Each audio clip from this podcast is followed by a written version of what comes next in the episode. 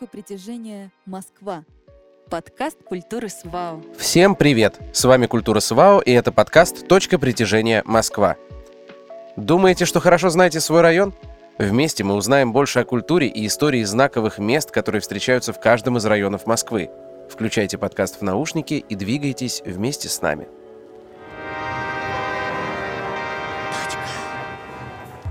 Сегодня мы расскажем вам об интереснейшем районе столицы, о Северном Медведкове. На гербе района изображен белый медведь, величественно шагающий под высокой полярной звездой. Примечательно, что у соседнего Южного Медведкова герб двойник. Там, по Красному полю, под золотыми лучами солнца грозно движется бурый медведь. Оба они символизируют мужество и героизм прославленных защитников Москвы под предводительством князя Дмитрия Пожарского в смутное время. Князь Дмитрий, кстати, был одним из первых владельцев земель, которые сегодня занимает наш район. Точка старта. Медведково – станция московского метрополитена, северная конечная Калужская Рижской линии, была открыта 29 сентября 1978 года. На первый взгляд Медведково напоминает хрущевские сороконожки, то есть типовой вариант платформы, лишенной какой бы то ни было индивидуальности. Станция сооружена из сборных конструкций по проекту архитекторов Нины Александровны Алешиной и Натальи Константиновны Самойловой. При создании платформы Медведково решили обратиться к северным и арктическим мотивам. Так, на путевых стенах, облицованных красным мрамором, появились алюминиевые пирамидки, напоминающие льдинки. Колонны на станции отделаны серым мрамором с небольшими цветными вкраплениями. Примечательно, что оттенок для каждой колонны тщательно подбирали, чтобы сделать плавный переход от холодных и бледноватых тонов к более теплым и насыщенным. Стены украшены восемью декоративными панно из алюминия на тему северной природы. Для того, чтобы дойти до следующей точки нашего маршрута, нужно выйти из второго выхода и пройти налево по улице Широкой к ее пересечению с Енисейской улицей. Точка первая. Мы пришли к храму часовни святителя Алексия, митрополита Московского, в Медведково. Это деревянная шатровая церковь построена в начале 2000-х. Она выполнена в традициях древнерусского храмового зодчества, характерных для русской церковной архитектуры XVI-XVII веков. Как будто гость из далекого прошлого, храм специально поселился на обочине оживленной магистрали, чтобы напоминать жителям спального района о древнем и вечном. Церковь названа в честь московского митрополита Алексия, рьяно отстаивавшего интересы московского княжества. Помимо политических достижений, митрополит Алексий заботился и о создании монашеских обителей – так, именно благодаря ему был основан ныне уже несуществующий Чудов монастырь в Кремле. От храма пройдем прямо, дальше по широкой улице. На пересечении с улицей Северодвинской перейдем дорогу и зайдем в парковую зону. Точка вторая. Пройдя еще немного вперед по деревянному настилу, увидим реку Яузу. Это восточная граница Северного Медведкова. Наша Яуза – левый и самый крупный в пределах столицы приток реки Москвы. Когда-то Яуза была важной рекой, частью торгового водного пути. Из южных регионов плыли по Яузе, затем продвигались по реке Клязьме до Владимира. Поток людей был большой. Вдоль речек активно селились, поэтому в этом направлении Москва и развивалась быстрее. Между прочим, некоторые историки именно так объясняют факт протяженности Москвы с севера на юг больше, чем с востока на запад. Все из-за Яузы. К сожалению, на берегах давно стали активно строиться различные промышленные производства, превращавшие небольшую речку в грязную канаву. Ведь отходы сбрасывали в воду. Чистая вода оставалась в Яузе только за городом, где было много дачных поселков. В последнее время берега реки постоянно облагораживают и улучшают. Теперь это пространство называется парк Яуза. Главная особенность парка – линейная протяженность.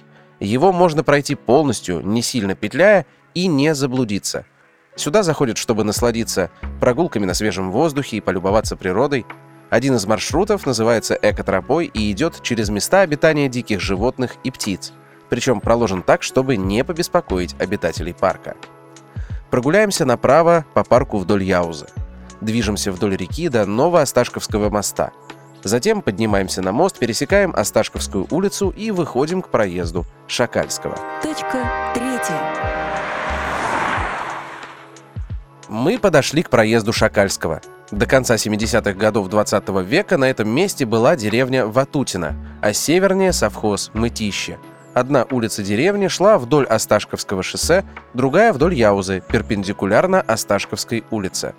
Дома в Ватутино были деревянными, с полисадниками. В бытность деревни не было Енисейской улицы и соответствующего моста через Яузу. Бывший деревянный мостик с перилами регулярно сносило половодьем, и его каждый год восстанавливали. Деревня начиналась почти сразу за мостом. Дома сначала располагались только по правой стороне. Слева была затопляемая половодьем пойма. Ныне слева, рядом с парковой зоной вдоль проезда Шакальского, располагается школа картинга «Пилот», старейшая в Москве. Теперь она называется XT Pilot Karting. Одно из главных достоинств этого места – самая длинная трасса в Москве – 968 метров. От школы пройдем налево вдоль Осташковской улицы до светофора – на светофоре поворачиваем налево и движемся по проезду Шакальского до дома номер 48. Точка четвертая. Мы подошли к храму Серафима Саровского. История храмов в Раеве отчетливо известна с 17 века, хотя до нас дошли свидетельства о еще более ранних деревянных сооружениях. После разрушительной смуты деревня лишилась своей приходской церкви и жила без нее вплоть до 1682 года. Сейчас же на месте, где прежде век за веком возводились деревянные церкви, возвышается новый белокаменный храм. Это один из шести храмов, которые имеют приставку в Раеве. Также это первый московский храм в честь широко почитаемого на земле русской святого. Святой Серафим был основателем и покровителем Дивеевского женского монастыря и почитается как один из самых известных монахов в истории русской православной церкви. Наиболее известен его подвиг столпничества, где святой тысячи дней и ночей провел на валуне в непрестанной молитве. Строительство храма началось в 2004 году по проекту архитектора Алексея Александровича Мамонова и завершилось лишь спустя 8 лет.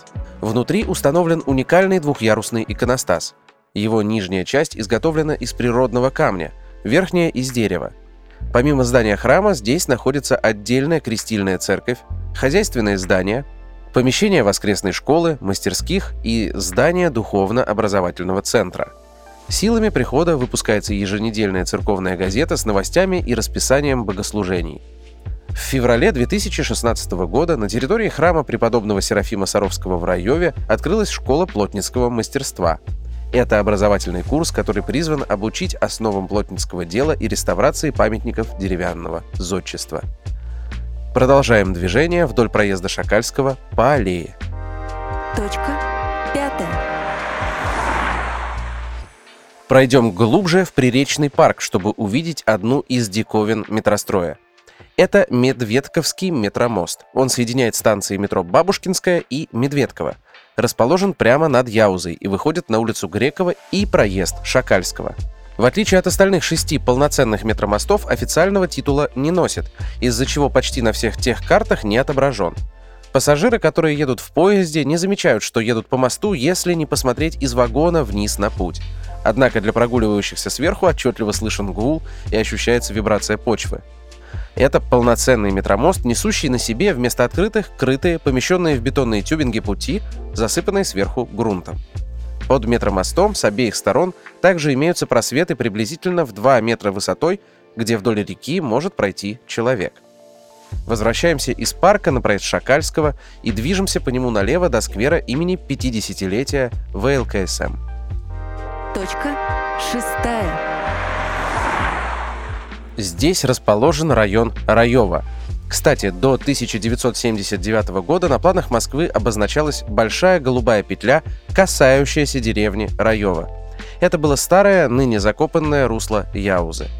На современных картах на этом месте изгиб проезда Шакальского, а река течет по короткому спрямленному участку вдоль Сухонской улицы. Деревня Раева располагалась на западном берегу прежнего русла реки Яузы. В 1646 году Раева числилась приселком государева села Тайнинского. Приселок был невелик и насчитывал 23 крестьянских двора. К концу 19 века в Раеве начали развиваться промыслы, ткачество и размотка нитей. С 1902 года профиль хозяйства изменился. С открытием станции Лосиноостровской поселок Лосиноостровский скорыми темпами превратился в дачную местность. Раевским жителям стало выгодно заниматься извозом и дачным промыслом, продавать молоко и содержать постояльцев. 17 августа 1960 года Раево вошло в состав Москвы. Ее название сохраняется лишь в имени автобусной остановки, Раевского кладбища и в названиях шести православных храмов. Углубимся в сквер. Точка седьмая.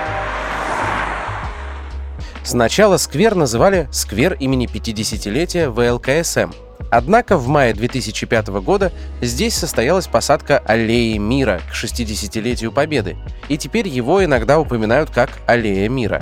У сквера есть и другое неофициальное название – сквер на Тихомирова по адресу улица Тихомирова, дом 1.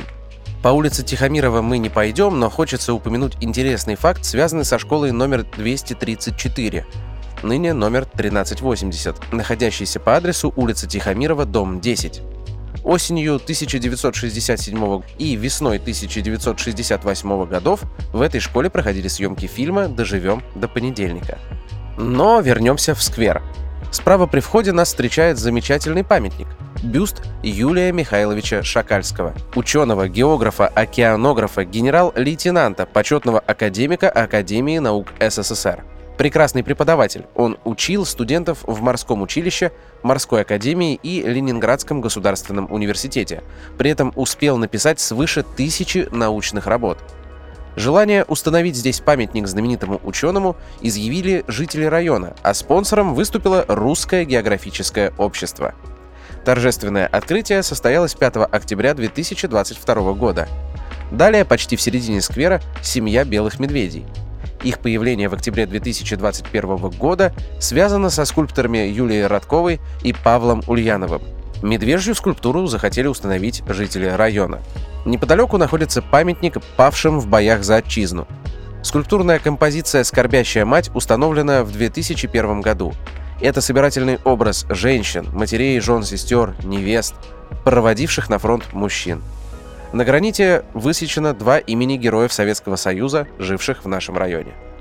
И, наконец, при выходе из сквера на Полярную улицу нас встречает Белый храм в честь святого благоверного князя Дмитрия Донского. К нему мы и направляемся. Точка восьмая. Храм Дмитрия Донского в Северном Медведково был возведен во славу князя Дмитрия, которого за победу в Куликовской битве прозвали Донским – Инвестором, благотворителем и генеральным подрядчиком строительства стал заслуженный российский строитель Гаджи Гаджи Мусаев, генеральный директор компании Дор Инж 39. Постройка завершилась в 2013 году. Храм входил в российскую строительную программу по созданию церквей 200 храмов и стал первым зданием, построенным по этому плану в Москве. В октябре 2016 года при храме был создан центр для людей с нарушениями слуха – Здание выполнено в лучших национальных традициях, сохранившихся еще с древнерусских времен. Архитектуре храма присущи атрибуты шатрового стиля. Сам по себе храм небольшой, внутри может находиться одновременно около 300 прихожан. В храме находятся частицы мощей 18 святых. Выходим на Полярную улицу. Имя улица получила в 1964 году, ведь находится на севере города, откуда идут дороги в Заполярье. Точка девятая. Перейдем на нечетную сторону улицы. Перед нами хлебокомбинат Пека. Это он теперь так называется, а при своем основании в далеком 1973 году имел наименование хлебозавод номер 26. Есть две версии происхождения названия Пека. Первая Пека образована от слов пекарь и кондитер. Вторая Пеко – бог плодородия и урожая в эстонской мифологии. Особенно хлебозавод славится тем, что до сих пор изготавливает торты по советским рецептам. Так советский торт Добрынинский тут называется Медведковский. Двигаемся направо. На этой же нечетной стороне, в самом ее закруглении и пересечении с широкой улицей, находится конечная остановка единственного в районе трамвая номер 17. Впервые трамвайный маршрут номер 17 появился в Москве в 1911 году. Тогда у него был совсем другой маршрут – от Виндавского, ныне Рижского вокзала, до Новодевичьего монастыря. Доходим до пересечения улицы Полярная с улицей Широкой – на светофоре переходим на другую сторону улицы и поворачиваем налево. Точка десятая. Перед нами еще один старейший в Москве комбинат – ЗАО «Медведково». Это крупнейший в России производитель кож-галантерейных изделий. Фабрику основали в 1972 году, и называлась она Московской фабрикой кож-галантерея. Затем фабрику переименовали в просто Медведково, а в 1993 году она была преобразована в закрытое акционерное общество.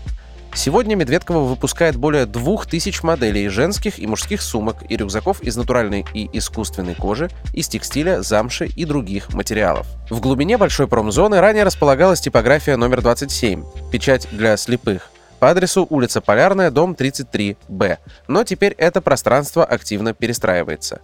Еще глубже первый автокомбинат имени Геннадия Леонидовича Крауза, филиал номер 12. Пока что комбинат работает, но этот транспортно-производственный уголок Медведкова быстро изменяется, и многие предприятия просто исчезают. Улица Полярная упирается в Медведковский лесопарк, зеленый уголок перед быстро бегущей МКАД, который является границей района с севера. Несмотря на скромные размеры парка, упоительный древесный запах настоящего леса окутывает любого входящего. И только постоянный шум автострады напоминает о том, что мы в городе. В южной части парка располагается Медведковский пруд, окаймленный габионом. Вернемся на улицу Широкую. Она тянется от улицы Лескова в районе Биберева и речки Чермянка, являющейся западной границей нашего района, и до улицы Малыгина и реки Яузы в Лосиностровском районе. Двигаясь по улице Широкой направо, возвращаемся к метро Медведково.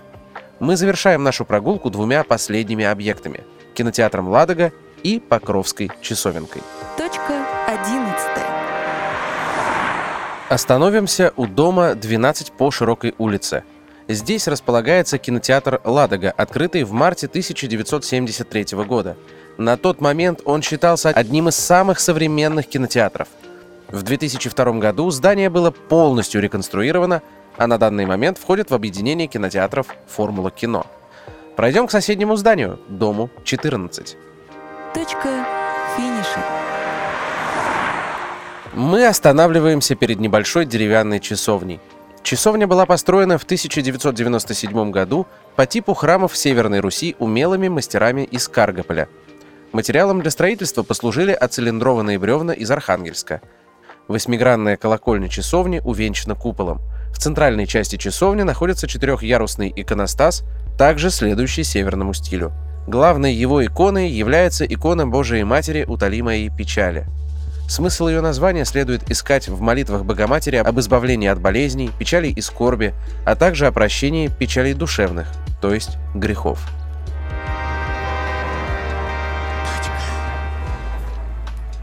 На этом светлом месте мы заканчиваем нашу экскурсию. Слушайте другие наши экскурсии по районам округа вместе с подкастом «Точка притяжения Москва». До новой встречи с культурой СВАО.